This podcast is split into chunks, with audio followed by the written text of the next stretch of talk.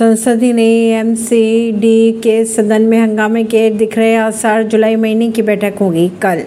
दिल्ली सरकार ने एमसीडी से सड़कों की मशीनों से धुलाई के लिए निगम से मशीनें खरीदने की अनुमति मांगी थी। निगम की ओर से कमिश्नर ने ये प्रस्ताव सदन के पटल पर इस टिप्पणी के साथ रखा कि उन्नीस से चौहत्तरवें संशोधन के तहत नगर पालिका को ही सफ़ाई की प्राथमिक ज़िम्मेदारी संविधान में दी गई है। दिल्ली की जूता फैक्ट्री में लगी भीषण आग, मौके पर पहुँची दमकल की कई गाड़ियाँ। परवीन सिंह, नई दिल्ली